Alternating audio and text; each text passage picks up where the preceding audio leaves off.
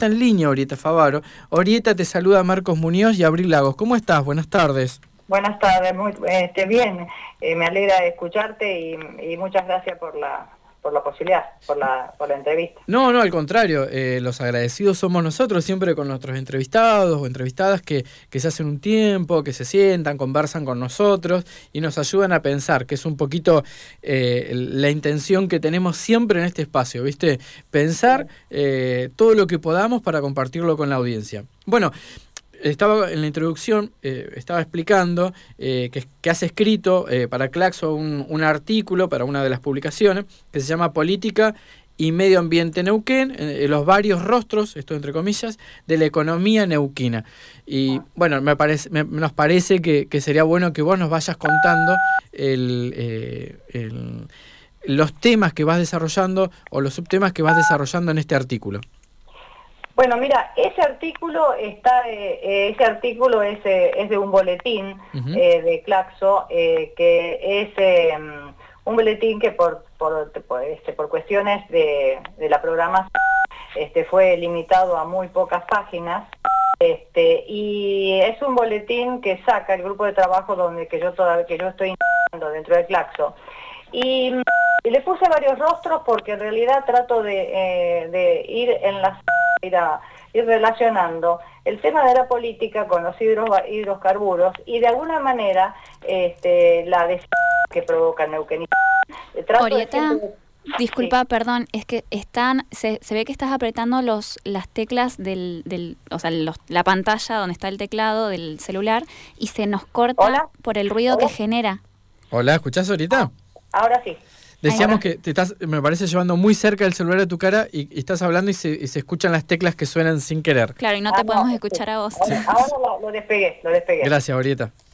No, lo que decía que, eh, que por razones de espacio, eh, eso se publicó en, una, en un boletín este, y de alguna manera era ir relacionando el tema de la política neuquina, que siempre fue el tema que investigué hace desde los años 90, con el el modelo económico neuquino, que es un modelo de enclave, este, que permite, le permite a Neuquén este, una enorme cantidad de regalías, más del 50%, este, pero em, eh, esa, esa es un modelo, es un modelo totalmente em, eh, intensivo, un enclave incluso intensivo, pero eh, de exclusión, porque no genera trabajo, eh, y en realidad este, permite fundamentalmente alguna inversión estatal y, mucha inversión privada que no queda precisamente en Neuquén. Lo que le llega a Neuquén es este, regalías que por la propia constitución del Estado neuquino, hace más de 60 años con el mismo gobierno, eh, lo distribuye en aparato estatal, en política administrativa, en, el Estado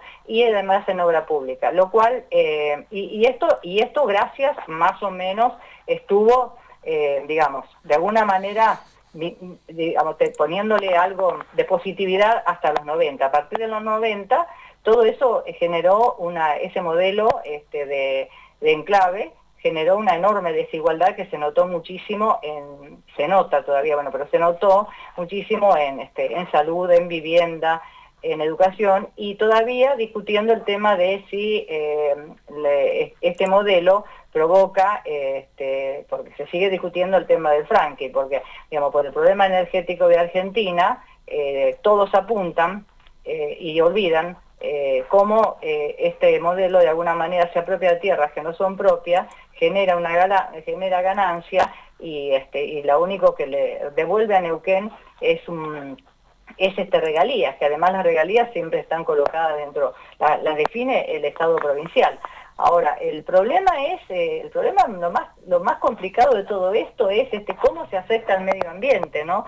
Y, el medio ambiente ha quedado enormemente afectado a tal punto de que hasta se llegó, no hay control del medio ambiente sobre esto, porque hasta se llegó a reducir este, la, eh, la secretaría, subsecretaría. Quiere decir que no hay un control sobre el, sobre el medio ambiente y bueno, en, los últimos trabajos yo mostré, incluso los piletones, la basura, la contaminación que se está realizando con esto. Y hay muy poca prensa, muy poca, mm, eh, digamos, esto lo está denunciando la, eh, la organización, o la OP, o la OP Sur, algunos, algunos ambientalistas, pero no se está denunciando esto, que es muy grave porque además otra cosa más, en función de, este modelo, se ha avanzado en, áreas este, urbanas, porque siempre se dijo de que la política petrolera o, las áreas petroleras o la explotación de petróleo se tenía que hacer en zonas este, rurales pero desde los 80, con la crisis de los 80, se avanzó en, áreas urbanas. Basta, basta ver en Colonia Valentina, en Fernando Sol, en Río Negro, basta ver en algunos lugares de Río Negro y, acá en, Neuquén. cómo, está, está combinado está lo poco que queda de la chacra, del cultivo, con la torre de petróleo. Y lo que vemos los neuquinos es una enorme desigualdad, porque el desigualdad en el sentido de que ¿quién tiene acceso a, la riqueza que entra vía regalías? Lo, eh, lo, que decide el Estado provincial nada más. Claro, eh, primero preguntarte, eh, para no dar por hecho que todos lo entendemos, ¿podrías explicar a qué te referís cuando hablas de una economía de tipo enclave? No, la economía en enclave es cuando se desarrolla un, este, una actividad económica que es totalmente intensiva y que este, solamente genera eh, al Estado, le va generando, no genera trabajo, no, no, no aumenta el número de trabajo este, y no provoca derrame en la región de donde, de a donde pertenece ese desarrollo, porque en realidad eh, si vos empezás a, analizar o si uno empieza a analizar eh, toda la zona del noroeste de Neuquén, no ha provocado desarrollo ni, ni siquiera en los alrededores, porque lo único que recibe Neuquén es, este, son las regalías que la dirá. Entonces, no genera eh, mayor cantidad de puestos de trabajo. Eh, las privadas, eh, las ganancias se las llevan afuera. Y lo que devuelve al Estado provincial es una especie de modelo de, de acumular. No hay enfrente una oposición, son grupos totalmente minoritarios que ponen en cuestión esto, digamos, de la necesidad de armar de, que, digamos, primero diversificar la economía. Sí, Eso fue el 2020, en la época de Zapac, y por un problema político no se pudo eh, eh, desarrollar. Y a partir del 90, con la, con la aplicación de las políticas neoliberales, con Sobis a la cabeza, empezó la, decadencia. Orieta, aprovechando que mencionas el tema de la oposición, con esto de que no podemos salir de, este modelo, en el artículo mencionas... Este, y hola, hola, ¿me escuchás? sí, no, ahora más, sí. ¿Ahí mejor? Sí. Eh, aprovechando que mencionas el tema de la oposición, que tampoco está haciendo demasiado en, cuestiones de provincia, este, que mencionas que no salimos de este modelo, eh, mencionas en, tu artículo, eh, y cito textualmente, la defensa y la protección del territorio llevó a la criminalización de la protesta. ¿Podrías profundizar un poco más en esto? Porque también, aparte de verlo en términos económicos... ¿Cómo? ¿Repetime qué? ¿Los 80 qué? La, en el artículo escribís, la defensa y protección del territorio llevó a la criminalización de la protesta, como para también profundizar un poco en toda la cuestión económica, pero relacionado con este qué es lo que terminó llevando en, términos de conflicto social, este, si podés profundizar un poco por ahí. fíjate, que vos fíjate que eh, la protesta prácticamente digamos, en realidad la, la, protesta, la protesta y las decisiones políticas se deberían hacer en el ámbito de la, legislatura, para eso tenemos representantes. Sin embargo, la protesta se terminó llevando a la calle, este, eh, y, básicamente son los gremios estatales lo que, lo que están este, cuestionando, eh, porque, eh, digamos, no hay, están notando, digamos, hace rato que están observando este, este enclave intensivo con tanta desigualdad. Y mm, ese es el tema fundamental. Y en realidad la, generalmente la motorizan las organizaciones sociales, los gremios, los gremios estatales este, algunos, y algunos gremios Algunos, sí, eso estaba pensando. ¿Cómo? Sí, que coincide lo que vos decís, porque... Eh, algunos gremios estatales. Algunos, sí, exactamente. Algunos gremios estatales, este, y además y además porque tampoco hay democratización en los sindicatos. Basta ver lo que es el sindicato del, petrolero. Esta, digamos, debe, debe, Lamentablemente no se produjo nunca una democratización de los sindicatos, este, porque los, sindicatos este, con el tema de mayoría y eh, mayoría y ni siquiera tienen minoría. Con el tema, no sé cómo manejan tema mayoría y minoría, tenemos este, dirigentes sindicales, basta pensar en Pereira. ¿Cuántos años hace que está al frente de petroleros privados? Y ahora ya está preparando a, sus este, sucesores. No, es, es, una situación, y esto se nota, la desigualdad es muy profunda, la, la, pérdida del medio ambiente y, y, la, y además uno ve eh, digamos, ese desánimo de la gente, a medida que yo me quedo más o menos en el 2003 siempre, este, para no alargar demasiado el periodo y no complejizarlo, pero el periodo que normalmente tomo, que es del 83 al 2003, pero igual me tengo que remontar en forma, en forma... No se ve diversificación productiva, discusión del famoso colchón anticíclico, y nos ve, y siempre se ve a Neuquén totalmente supeditado a las subas y bajas del, del valor del petróleo internacional. Cuando sube, bueno, al pelo, a la miércoles, bueno, regalía y, el Estado decide dónde. Y cuando baja estamos cortando clavos. Sí, eh, eh, comparto el diagnóstico. La economía de Neuquén está eh, direccionada únicamente al buen venir o al mal venir del, del, mundo del petróleo. Y a partir de ahí no hay algo distinto. y, ese, y ese tema es cierto, y comparto lo que decís, Orieta, es una de las preocupaciones que creo que tenemos varios. No está en la agenda, o parecería ser que no está en la agenda pública al menos, de todos los partidos. No, pero además, Marcos, lo que, lo que a mí me preocupa, porque ahora estoy escribiendo una cosa nueva, este, sobre, me preocupa la oposición, a ver, quiero rearmar la oposición, estuve trabajando un poco en, en pensar al peronismo y ahora estoy trabajando en el radicalismo, no veo nada nuevo, no veo propuestas nuevas. Y, hubo momentos que en la legislatura tuvieron posibilidad. Entonces, este, digamos, eh, como dice el refrán, no le demos solamente la culpa al chancho, sino también que le dan de comer, ¿no? Totalmente. Eh, porque digamos, eh, eh, por ahí leí a alguien que decía, este, la oposición, y yo me acuerdo de Pascuino, de todos los teóricos italianos, que siempre los utilizo, este, cuando la oposición se enrieda en la sábana del oficialismo o no.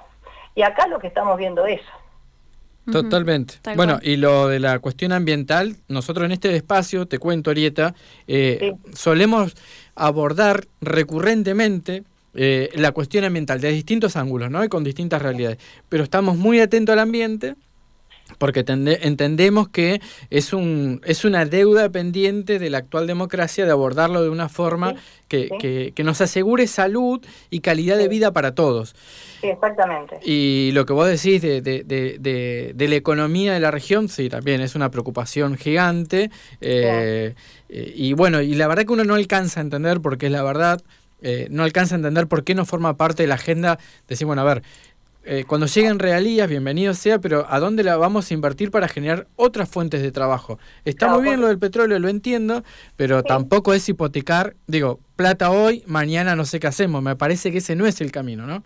Claro, porque además el, modelo hidrocarburífero neuquino se definió con este con Planicie Banderita y Loma de la Lata entre los 70 y 80 y después pasaron muchos años. ¿Qué pasó?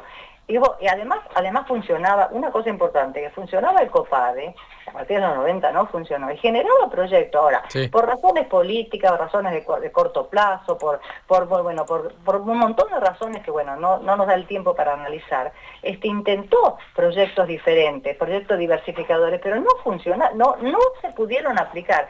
Este, yo creo, yo, la hipótesis mía es que siempre la mirada es de corto plazo.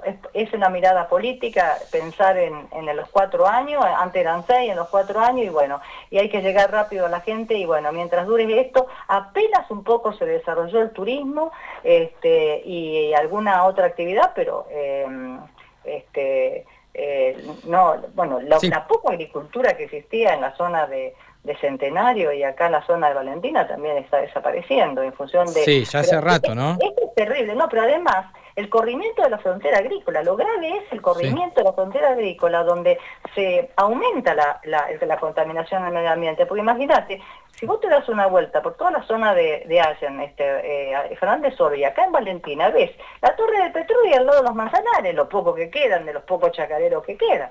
Sí, sí. Orieta, mencionaste, eh, que quisiera volver sobre algo que mencionaste hace un ratito. Eh, hiciste un, relevamiento sobre los partidos acá, mencionaste eh, al, peronismo. ¿Podrías ahondar un poquito más en eso en estos últimos minutitos? No, yo lo que estuve trabajando es algo del peronismo y, y también sobre el radicalismo y lo que veo este, que el, intento de mejorar el peronismo, por lo menos en el periodo que yo tomo del 83 al 2003, fue el intento de la JDP con Masay. Este, y no funcionó porque eh, planteó em, eh, un intento de un peronismo provincial. Y como ya le había ganado de mano el movimiento, que primero fue neoperonista, después auténticamente peronista y después se definió como, como este, provincial, pero bueno, por lo menos hasta los 90 mantuvo algunas banderas, este, mm, eh, no logró el peronismo avanzar porque lo que veo yo en el peronismo y en el radicalismo es que reproducen los mismos, las mismas plataformas, los mismos presupuestos que en el ámbito nacional. Yo me tomé el trabajo de ver las plataformas del peronismo y del radicalismo, a ver qué es lo que plantean de nuevo para Neuquén, y que entonces, claro, directamente, al, eh, no plantear, ni siquiera, ni siquiera noto, lo último que vi que fue del radicalismo, ni siquiera nota, noto una discusión respecto del federalismo, porque el movimiento, a partir del tema de la neuquinidad, que no es un invento de, un invento de los de los eh, no es un invento del movimiento sino que se lo apropió el movimiento. Es un invento, un invento de un montón de gente que vino trabajando desde la época territoriana. Hay trabajos últimos interesantísimos sobre eso. Y el tema del federalismo ni siquiera discuten el federalismo. Qué es el federalismo para los para los peronistas radicales entonces con el tema de la neuquinidad y el tema del, federalismo, y además reciclado, como permanentemente lo van a estar haciendo en todos los años, este, de alguna manera van haciendo lo que más, lo que, lo que yo creo que hace. La gente todo el día enojada contra el movimiento, pero después que hace lo vota. Totalmente. muy interesante tu, tu, tu, mirada, tu reflexión ahorita, la, verdad que la desconocía en, este, en esos tonos, eh, porque nosotros hemos abordado más, ¿cuándo fue? Hace 15 días entrevistamos a la profesora Norma García. Sí. Estuvimos hablando de qué es la ideología y demás claro, hace poco presentó su tesis, este, yo fui jurado de su tesis, por eso que ella, ella digo, ella justamente la que rastrea desde los años 50 quiénes son los creadores de la neuquinidad y de la identidad neuquina, que, que, el rap, que el movimiento se apropió, ¿no? Sí, sí, sí, está claro. Bueno, pero lo que hablábamos era esto, ¿no? La, ella observa, eh, también con preocupación, que de hecho hacia el interior de ninguna fuerza política existe un debate real sobre, no sé, algo, un tema, digamos. Hay más bien una mirada o una relación unidireccional, casi administrativa lo planteó. y a mí me parece que, que, le dio la tecla ahí, ¿no? Sí, sí, sí, yo totalmente coincido.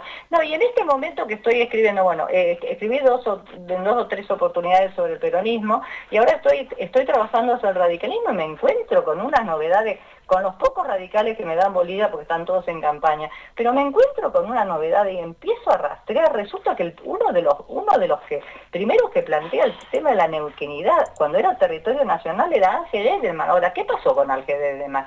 ¿Qué plante porque digamos, no es... Eh, el tema de la, de la, de la neuquinidad, ¿no? Este, como que eso después eso, lo, trabajo, lo trabajo en Norma. Pero ahora que estoy trabajando el radicalismo, me estoy encontrando la lucha por el poder por cargos políticos, pero esto no es un problema de ahora, que bueno, ni hablemos de ahora porque es terrorífico, esto de ahora ya directamente me tiene, me tiene este. Pero digamos, ¿cómo eh, los partidos este, no plantean, por lo menos en el caso de Neuquén que yo trabajo, no, los veo plantear, hablamos, digamos, el movimiento le da posibilidad de que haya, eh, respeta la alternancia, digamos, porque lo, lo, que pasa es que nadie le gana al movimiento. Ahora, ¿por qué no le gana al movimiento? Lo que yo quiero explicar eso, ¿por qué no le ganan al movimiento? ¿Por qué el radicalismo, el peronismo y los otros partidos, inclusive la alianza, en el año, eh, eh, estoy viendo eso, la alianza en el año 99 tuvo 13 personas del frepaso, 6 radicales. Sí, me acuerdo. No fue capaz de armar una propuesta alternativa, discutirlo. Bueno, recuerdo que aquí también entrevistamos, creo que hace dos meses aproximadamente, un poquito más, a Gabriel Rafar, el profesor Gabriel Rafar, que vos conocés. Y en relación a esto que yo preguntaba, bueno, pero ¿qué pasa con la oposición? Lo voy a parafrasear porque no lo estoy citando. Estoy tratando de recordar, pero sus palabras textuales, pero no las tengo. Pero era, bueno, tal vez tal vez no están tan convencidos de querer ser poder, ¿no? Digo, esa fue una... No, no, no tienen vocación de poder. exactamente. Eh, yo, creo, yo, vos sabés que yo creo que están cómodos, están cómodos en el papel que tienen, porque ni en algún momento pesqué que ni siquiera se llaman oposición, se llama minoría. Quiere decir que ellos aceptan el papel de minoría y en realidad tendría que ser oposición. Oposición y minoría no es lo mismo, ¿eh? Qué interesante, Muy interesante esa diferenciación. Sí, totalmente. Eh, creo que ahorita nos has dejado la puerta excelente para volver a invitarte y charlar en algún otro momento. Este, Encantada. porque bueno, los, tiempos nos corren, este, pero muchísimas gracias. Eh, no, no, al contrario. Gracias por invitarme. No, de nada, ahorita es un gusto. Te, dejamos un abrazo y buena semana para vos. Bueno, gracias, gracias igualmente. Bueno, conversando con la profesora Ahorita Favaro, bueno, ella docente en la, o ya jubilada, creo, no, no, lo sé, no estoy tan seguro, pero docente en la Facultad de Humanidad, aquí en, la Universidad del Comahue, eh, bueno, docente de posgrado, de investigación, bueno, una trayectoria eh, tremenda, ¿no? Eh, pero me gusta porque nos, al menos a mí, lo que, lo que me motiva a hacer esto es poder pensar en voz alta y actuar con las propias contradicciones que uno porta. Tal cual. Y no, no verse como, no, soy un todo coherente, no, nada, la verdad, yo coherente no tengo nada. Digamos, uno intenta ser coherente, intenta tener una línea, pero estamos llenos de contradicciones. Y cuando uno escucha gente como Orieta, o como Susana Bandieri, o como Norma, o, o el que fuera, la idea es pensar. Sí, totalmente. Y, que no nos dé vergüenza mirarnos al espejo. Por eso está buenísimo, ¿no? Esto de conocer a distintos investigadores e investigadoras que nos dan como ese, esto que decís vos, ¿no? Em, ah, ya y 59 llegó la hora de la pausa informativa de Radio Nacional.